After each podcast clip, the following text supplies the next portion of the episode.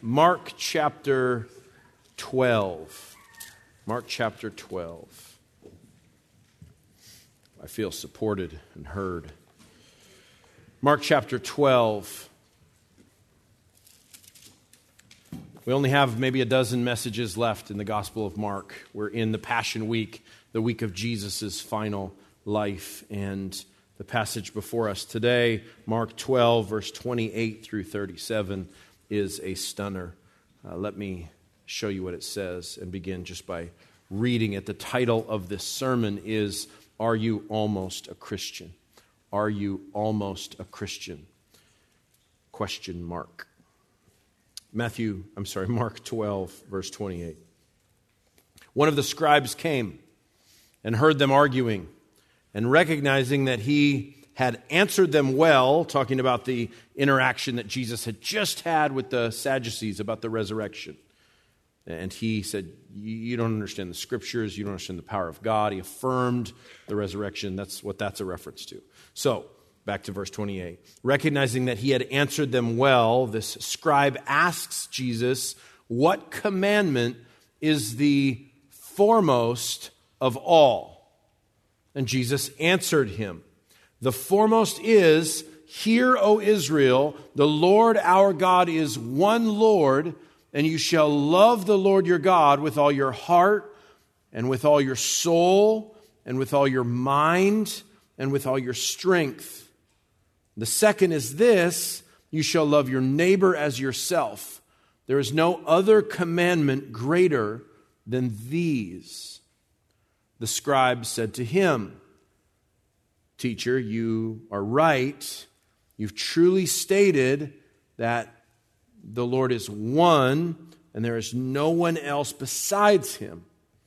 And to love him with all the heart and with all the understanding, with all the strength, and to love one's neighbor as himself is much more than all burnt offerings and sacrifices.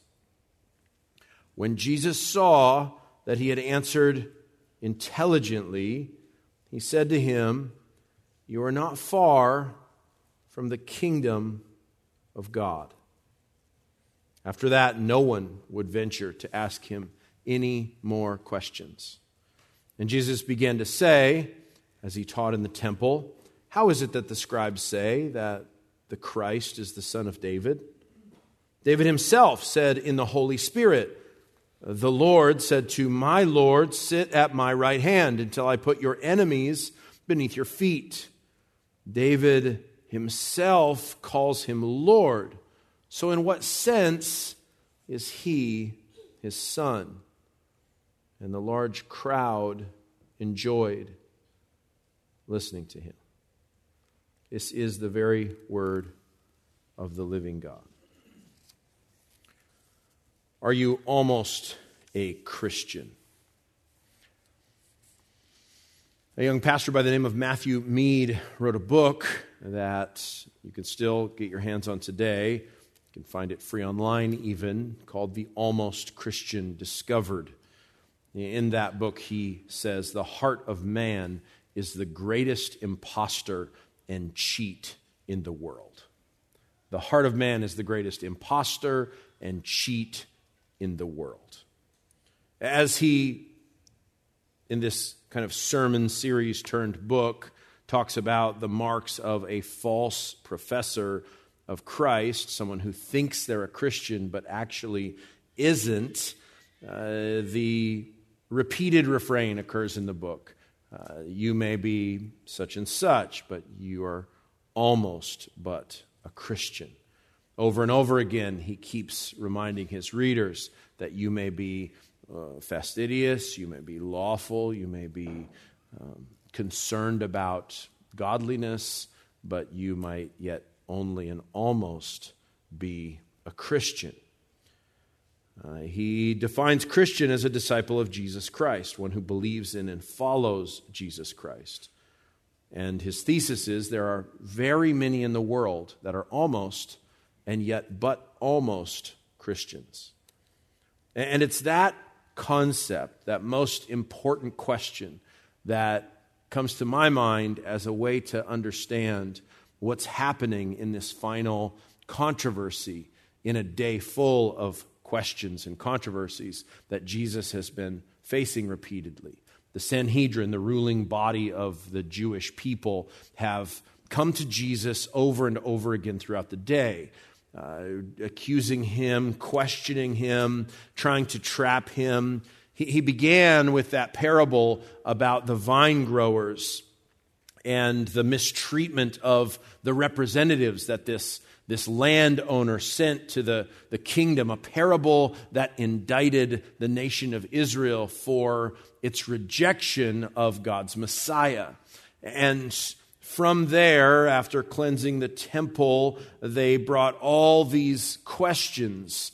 Uh, the Pharisees asking him about taxes and trying to, to trap him. Uh, the Sadducees trying to undermine his understanding of the resurrection with a complicated question about marriage. And then instead of a group of individuals, one of the scribes, sometimes your Bible calls them lawyers. They're not like, you know, trying to get a class action against Roundup or uh, worried if, if you know, you're, you're being cheated by your insurance company when you got bit by a dog or, or whatever. Not that kind of of lawyer, no disrespect intended towards any potential future lawyers in the room, but not that kind of lawyer. They were experts in the law, meaning the Torah, meaning the, the Hebrew scriptures. These were the ones who could give you answers to your theological questions, who would know chapter and verse of the entire Old Testament, understand how rabbis had interpreted it, understand any kind of manuscript issues in the language. These were the absolute theologians of their day,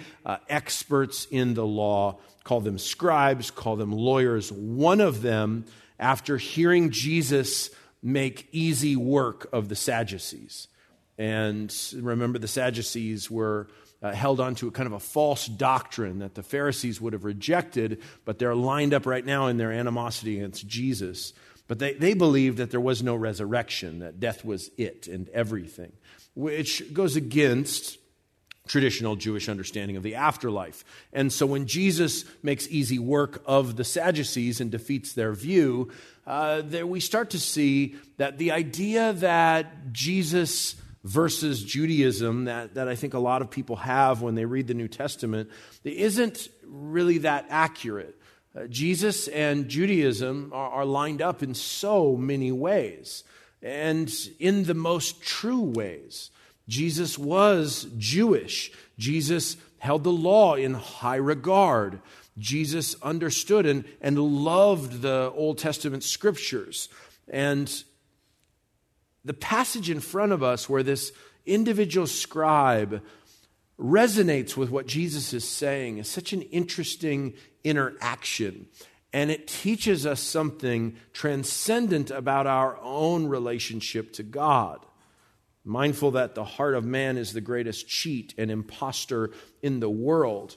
And with this man as a bit of a case study and the culmination of this entire day of, of questioning before us, it's a good time to, to see how Jesus lands this whole thing. And the question of, are you almost a Christian, is a question that's relevant for someone who finds so much resonance with Jesus, so much agreement with Jesus, but has not yet become all the way convinced that he is the Messiah. That's what we see unfolding this passage. We'll look at it under two headings and we'll look at them briefly, but I think enough to understand what's going on here. First, verses 28 to 34, their great agreement, speaking of Jesus and this scribe, their great agreement, and then verses 35 to 37, the vital difference, the great agreement and the vital difference. First, their great agreement. Look how close together they are. Uh, after all the arguments, verse 28, and recognizing that Jesus had answered them well, he's affirming what Jesus has just said. They're in scribe territory. This is taking place in the temple, all these controversies, all these questions are in the Pharisees, the Sadducees, and the scribes and the Sanhedrin's home turf. Jesus is on their territory and he's answering questions, and at least one of them, undoubtedly representative of many of them who were law keeping, uh, theology studying, Yahweh worshiping devotees uh, to Israel and her covenant with God, comes to Jesus and sees that Jesus is in great agreement with what they've taught. And so he wants to ask Jesus a question about uh, really a common question in Judaism in these days, which is what's the most important or the most significant command? What's the one that sticks out the most? And so he approaches not with the hostility and entrapment that we saw with the Pharisees and the Sadducees in their questions, but with a kind of resonant, amicable, friendly point of agreement. And not trying to denounce Jesus or undermine Jesus, but ask Jesus a respectful, question that would have been common for theologians to talk about. How could you summarize the whole law? One rabbi was asked to give a summary of the Torah while standing on one foot, which is easy for you, but as you get older, you lose your ability to stand on one foot for some reason, unless you do core conditioning, as I do. So, wasn't a joke.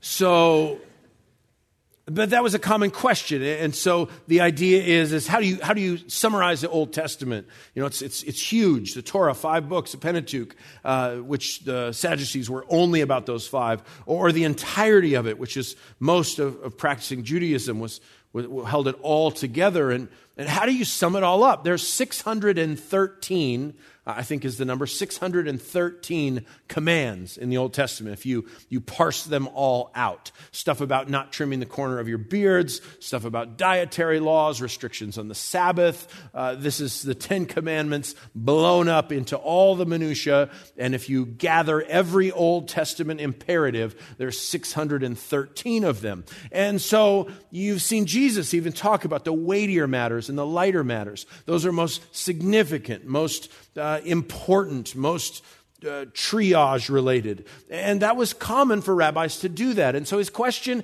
isn't a trap, it's a good question that highlights the great agreement between the rabbi Jesus and the rabbis of his day.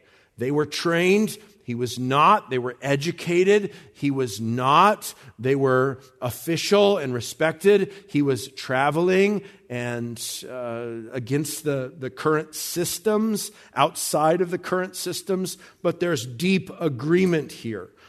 And the way Jesus answers this question about which commandment is most significant, which commandment supersedes. Uh, the word uh, panton is here. It's the word for all. Uh, out of all of the commands, all of these 613 in the rabbinic tradition count, 365 prohibitions and 248 positive commands, uh, all of them being different degrees of heaviness and lightness and this question being brought to Jesus is a respectful question, a common question, an excellent question, and lots of rabbis had answered it before. In two decades before Jesus' birth, uh, a rabbi by the name of Hillel summarized the Torah with kind of a uh, golden rule in reverse. He said, What would you what you would not want done to you, do not do to your neighbor.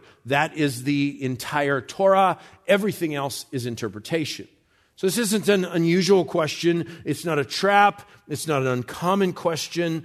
Uh, this uh, a rabbi a hundred years after Jesus' time uh, took Leviticus 19:8 as the summary of the entire Torah, saying, "You shall love your neighbor as yourself," is the full uh, message of the Torah boiled down to uh, just a pithy thesis statement. And so that's the kind of question a question that was seeking agreement, a question that was seeking uh, common ground, a question that was affirming that Jesus wasn't completely out of nowhere, but he, he so much of his teaching recognized the authority of the Old Testament. And so this scribe asks what is foremost, what is first, what's in the front place in, in summarizing the law.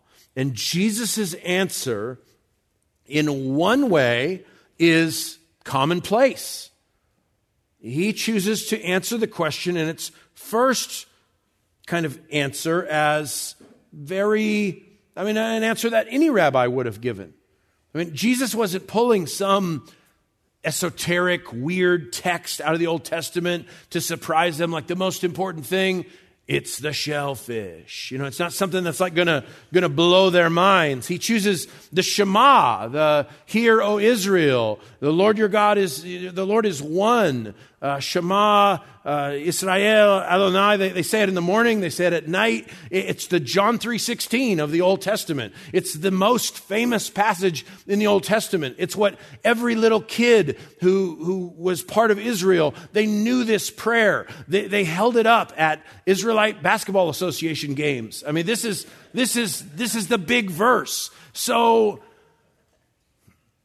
they didn't have basketball yet. James Naismith was, but you know, I'm sorry, that was offensive. So, basketball. Why am I talking about basketball? Oh, so we're talking about the, this is an answer that's easy and obvious, right? It's, it's the Shema. Hear, O Israel, the Lord our God is one Lord, and you shall love the Lord your God with all your heart, your soul, and your strength. And then Jesus adds mind, which could be Jesus either working with the Septuagint or kind of adding some interpretation, which would have been common, and it shows Jesus' authority potentially, but it's really not a controversial answer. It's the answer that says the most important thing is, and repeating that word all, all, all, all, it's to fully and totally love God. Four times in verse 30, that word all is repeated with all your heart, all your soul, all your mind, all your strength. A singular and all surpassing devotion to, affection for, commitment to the God of Israel is the most important commandment.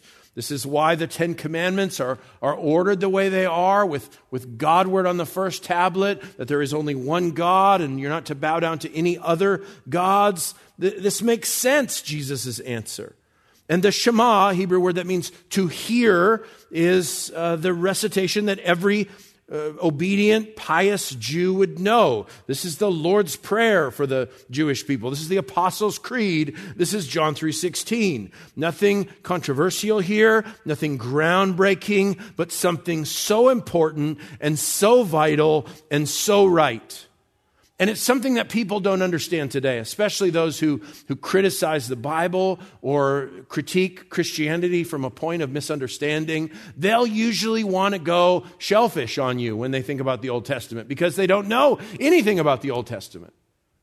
Unless they have Jewish friends or something like that, uh, or, I mean, they, they probably only would think of, you know, episodes of violence or something that they heard about the Old Testament that does not characterize the actual Old Testament. Jesus' answer is an adequate and accurate assessment of Old Testament teaching. It's not just Deuteronomy 6 4, in other words, it's all over the Bible.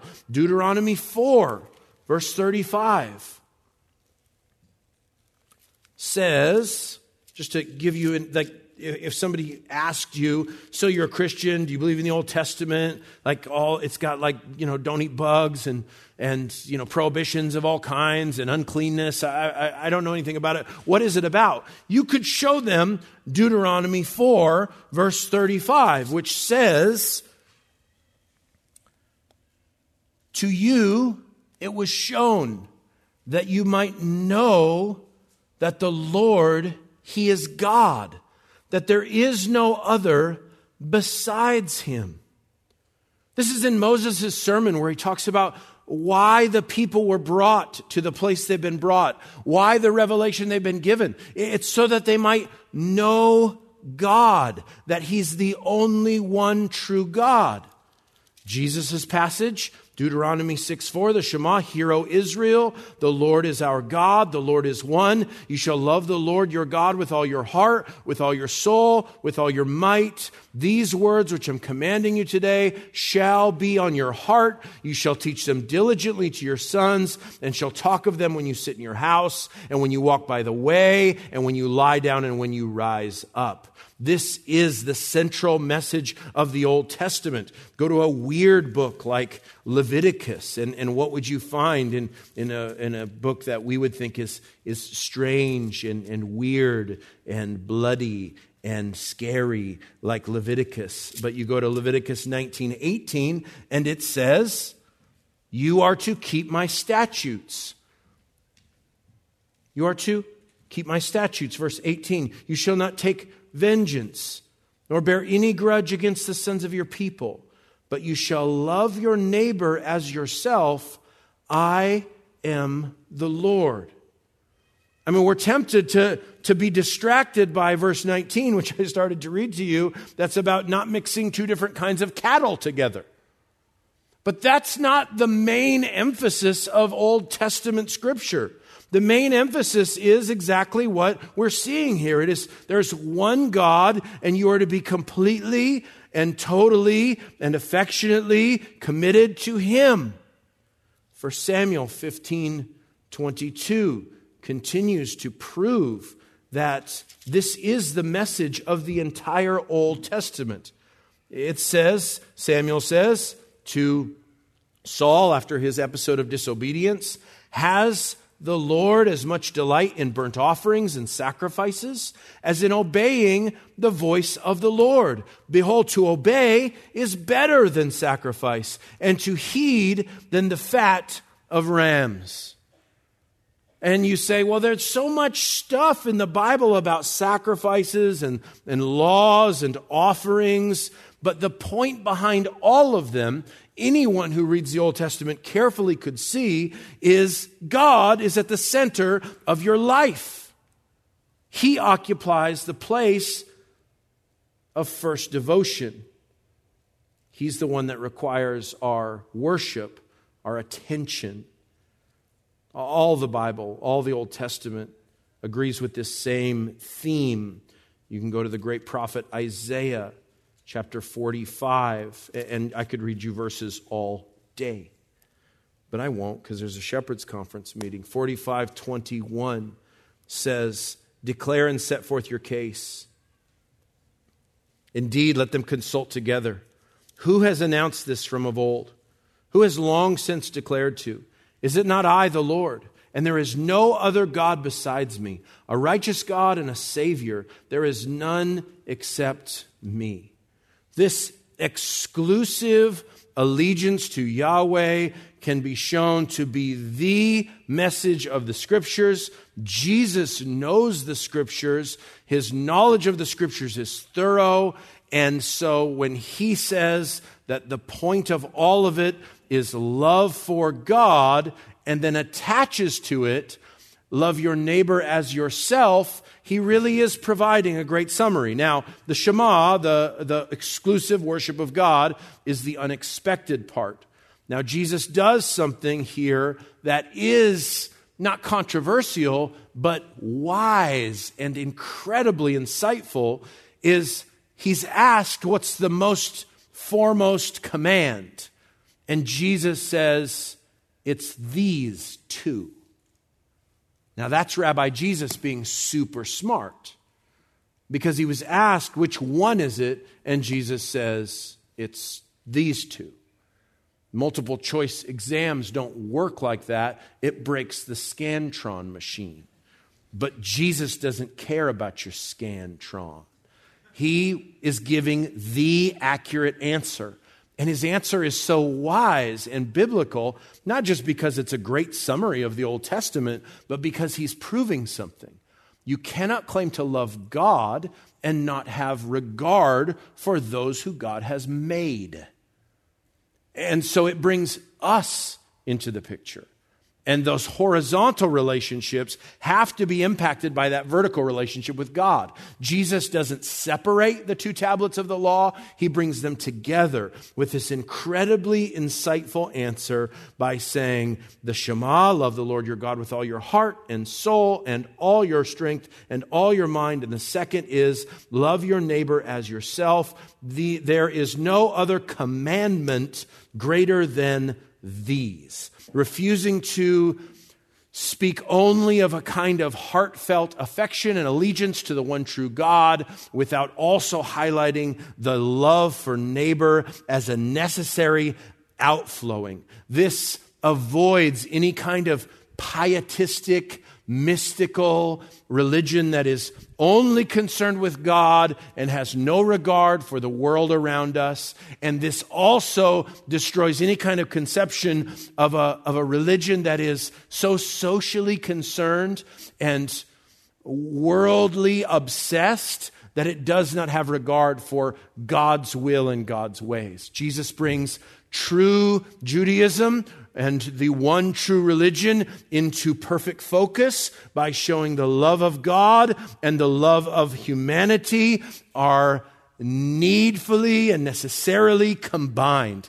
So if the Shema, John 3:16, was Jesus's kind of obvious answer that any rabbi would have given. The brilliance of Jesus is on display as he brings both of these answers together and bringing the worship of God and the relationship of God's creatures into harmonious focus. And that focus has never changed. Love of God and love of neighbor is true religion 1 john 4 11 we love because he first loved us. If anyone says i love god yet hates his brother he is a liar. New testament christianity could be summarized likewise in its horizontal and vertical relationship. And so what is the response of this scribe to jesus's uh, very i mean accurate and clear answer, but incredibly wise combination of these two things. Verse 32 the scribe says to him, Well, you are right. And it's here where we start to realize there is some dissonance because you have an expert in the law in his temple domain, home court advantage, saying to God, that's correct. Good answer. You passed the fifth grade. It, it's, so that's where it's a little bit. You feel the tension when the scribe says, Right, teacher, you've truly stated it, nailed it, gold star. He expands and, and agrees and says, He is one.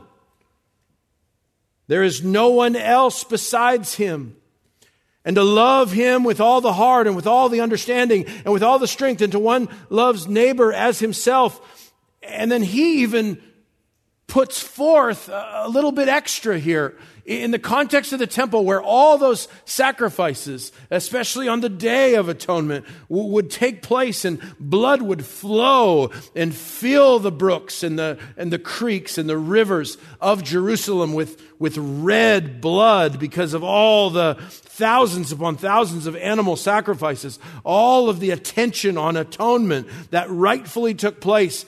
The scribe even says these matters of loving God and loving one's neighbor as yourself is more than all burnt offerings and sacrifices. Now, again, this is not groundbreaking stuff because that's what the prophet Hosea said in Hosea 6 6 is uh, those, that exact concept. It's not offerings that God is ultimately after, but He's after the heart of His people. And the scribe underlines what Jesus says and even furthers it a bit by saying it's much more, it's more significant, it's more important than all burnt offerings and sacrifices. He has an advocate. He has an ally, he has uh, a resonant wisdom with the Rabbi Jesus, and it's not all conflict, it's not all traps. There is some of the followers of the teaching of the Old Testament who are closely aligned with Jesus' teachings, who are very interested in what Jesus has to say, who recognize in him authority and wisdom that is out of this world, who, who are fascinated by his miracles. And we've seen them throughout the Gospels. Nicodemus comes to Jesus by night with genuine inquiry to find out who he is. Repeatedly, various disciples of John the Baptist and other religious leaders have, have come into Jesus' followers and asked questions and, and inquired about what Jesus is teaching. The interest has been high, and some, like this dear scribe, sees that he has much in common with the Lord, much in agreement with loving God and loving others, much in the prioritizing of religion that is true and heartfelt and impactful in this world, and not caught up with secondary matters and missing the very heart of true religion. And so he sees in Jesus a kindred spirit, a theologian with which he can agree that he wants more attachment to and attention from. And it's there that Jesus has a potential ally, an ally that is powerful, an ally that is well connected, an ally that could perhaps be of great help to Jesus in this week in Jerusalem where so many other religious leaders are so violently opposed to Jesus and plotting against Jesus. Here is a man who is with Jesus and understands Jesus, but then Jesus says to him, a word of affirmation given to us by Mark, verse 34. When Jesus saw that he had answered intelligently, after this scribe passes judgment and affirms the teaching of Jesus, Jesus then passes judgment on the scribe. Mark says, Jesus saw that he was right. But the scribe is not Jesus' authority, Jesus is the scribe's authority. Jesus is the sovereign authority of heaven and earth, and he makes a declaration on this man that is at the same time so hopeful and at the same time so disastrous. And it's a declaration that I want Jesus to speak over you today. Listen to what Jesus says You are not far from the kingdom of God. What a thing to say. The kingdom of God, in its fullest expression, is the new heavens, the new earth, the restoration of Edenic glory.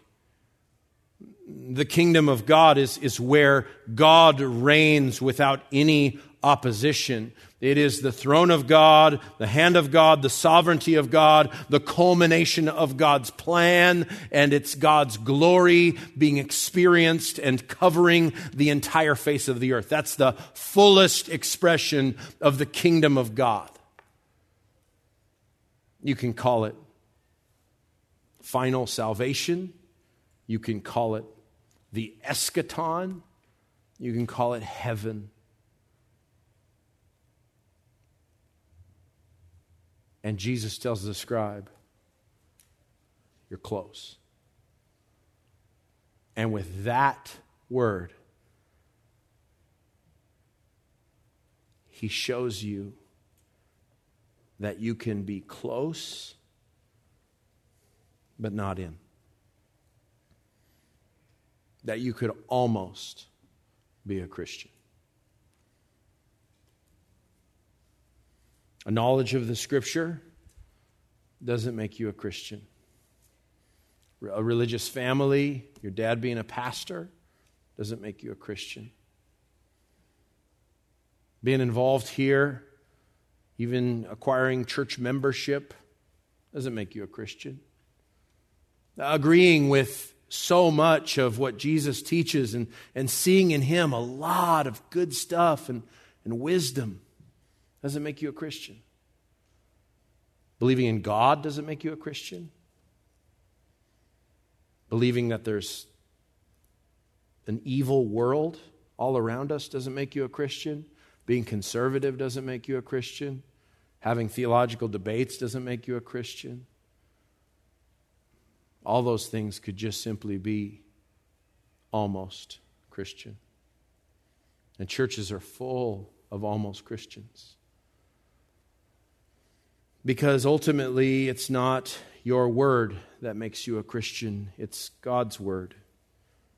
It's not going to be this man's assessment of the situation that will bring him all the way into the kingdom. His proximity to the kingdom, on one hand, is a wonderful thing. We've encountered others in Mark's gospel who had significant hindrances to entering the kingdom, to being a disciple of Jesus. You remember the rich young man. And Jesus identified that one point in his life that he just could not overcome, an obstacle insurmountable for him. Sell all you have, and most importantly, follow me. He couldn't do it. He had too much. Following Jesus was too great a cost. And so, in, in a way, he was far off. And here you have this man who is close. But what makes this statement so striking, so remarkable, so controversial, so compelling, and so contemporary to us is that this man is near the kingdom of God, but not in the kingdom of God. He is close to having eternal life, but he has not experienced eternal life. Instead of putting judgment on Jesus, Jesus has put judgment on him. And so, though they have much they agree on, the word is you are not far from the kingdom of God. One of the things that I find fascinating about this passage is what is it that's left.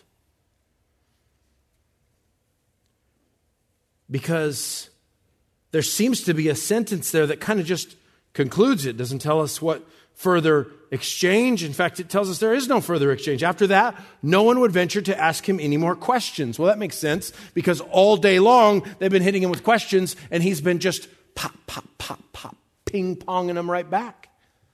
It's not going to work. Trapping Jesus with questions, not effective. They're all going to give up on that.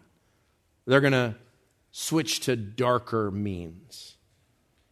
They're not going to be able to trap him. They're not going to be able to overcome his intellect. They're not going to be able to out Bible him or use greater wisdom on him. That much has been made clear. After that, no one would venture to ask him any more questions. But it's in the next two verses where we find that vital difference. And that's my second point. The great agreement in verses 28 to 34, and there was so much they agreed on. But what really matters is this vital difference in verses 35 to 37. And it's this same vital difference that will help you answer the question of are you a Christian or are you almost a Christian? Verse 35. And Jesus began to say, as he taught in the temple, How is it that the scribes say that the Christ is the son of David. David himself said, in the Holy Spirit, inspired by the Holy Spirit, the Lord said to my Lord, Sit at my right hand until I put your enemies beneath your feet. Jesus, now, Ralph Martin says, after a day of questions comes the question of the day.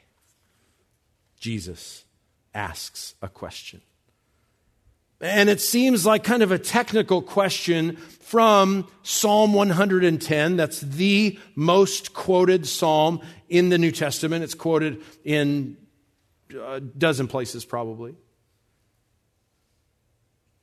And Jesus kind of gets into the weeds of it. He, he thinks about the superscription, the, the, the title of the psalm, and its opening lines. And his question is simply how can the scribes say that the Messiah, the Christ, is the son of David?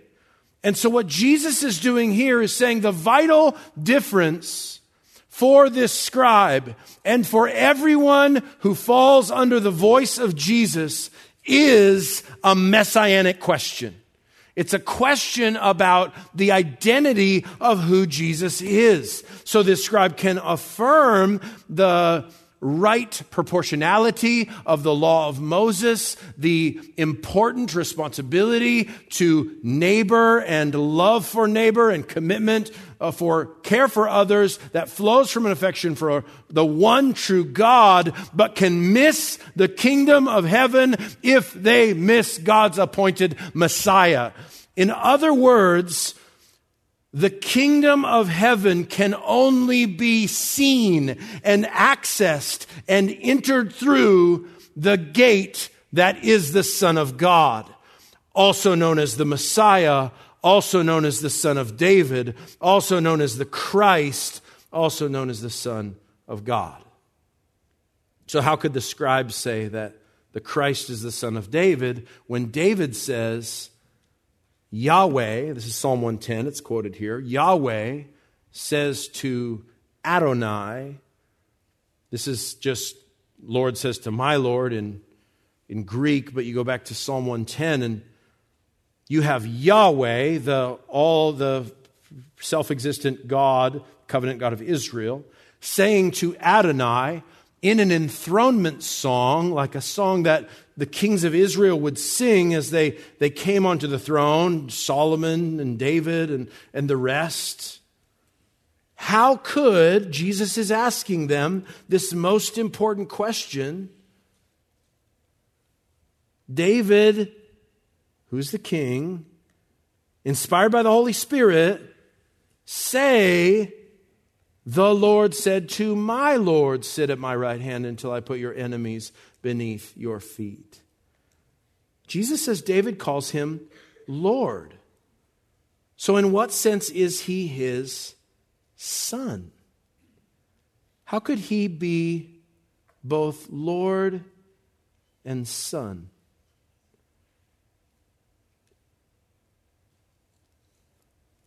How could and this is the, this is the logic of Jesus here.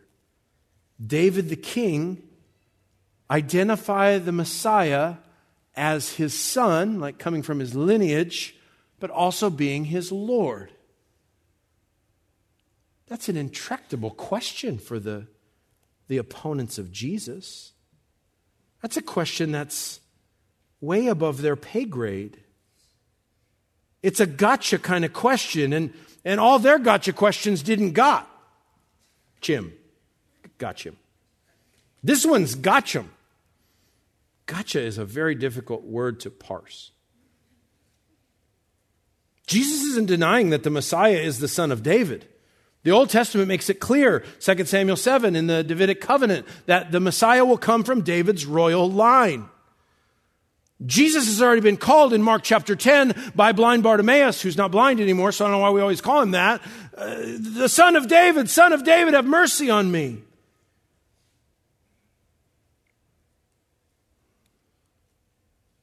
Jesus isn't questioning the scribes' understanding of this passage, he's questioning their application of it.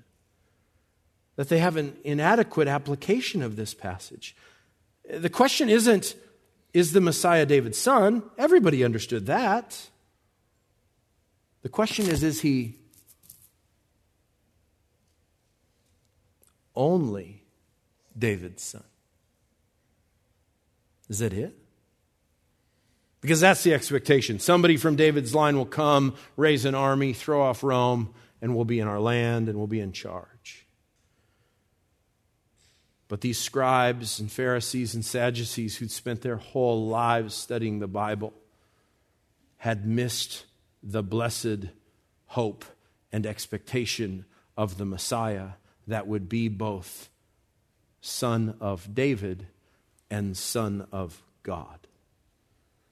So Jesus takes the entirety of the Bible and sums it up and says, The one who will bring you from almost in the kingdom to the full realization and participation in the kingdom is the one that you have rejected and killed his servants, the vineyard parable that this chapter started with, and now you're about to kill the Son, kill the Messiah.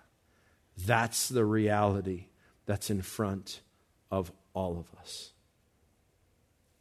Augustine says Christ is not valued at all unless he is valued above all.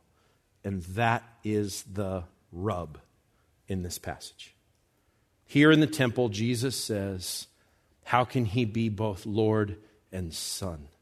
What is this messianic identity all about? How can Yahweh say to Adonai in David's words inspired by the Holy Spirit? And the answer is he's not only David's son, he's also God's son. And the only way you can know that you will be a part of God's kingdom is through him. The heart of man is the greatest cheat and impostor in the world. And the only one that can overcome that sinful, deceived heart that thinks you're a Christian when you actually are not is the Spirit of God showing you that the question is this What is your relationship with Jesus? Not with religion, not with morality, not with the church, not yet.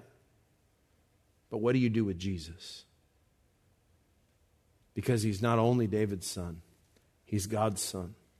And the culmination of the entire revelation of God rests on him. Friend, if you're almost a Christian, that's because you have not yet believed on the Lord Jesus Christ. You haven't committed your life to being his disciple. You've not turned from your sin and brought those rags to him to be forgiven. That's the difference, the great difference that only Jesus can make in our lives. So come to Him and find in Him the dawning of the kingdom of God. Find in Him the assurance that can only come when you know Jesus, the righteous one, has washed all your sins away. Come to Him, the only one who can save you, the one who is the vital difference don't be almost a Christian. Almost doesn't count. But come into the kingdom. Answer that ultimate question What will you do with the one who is David's son and the Son of God? Because salvation is only found in him. Father, thank you for your word.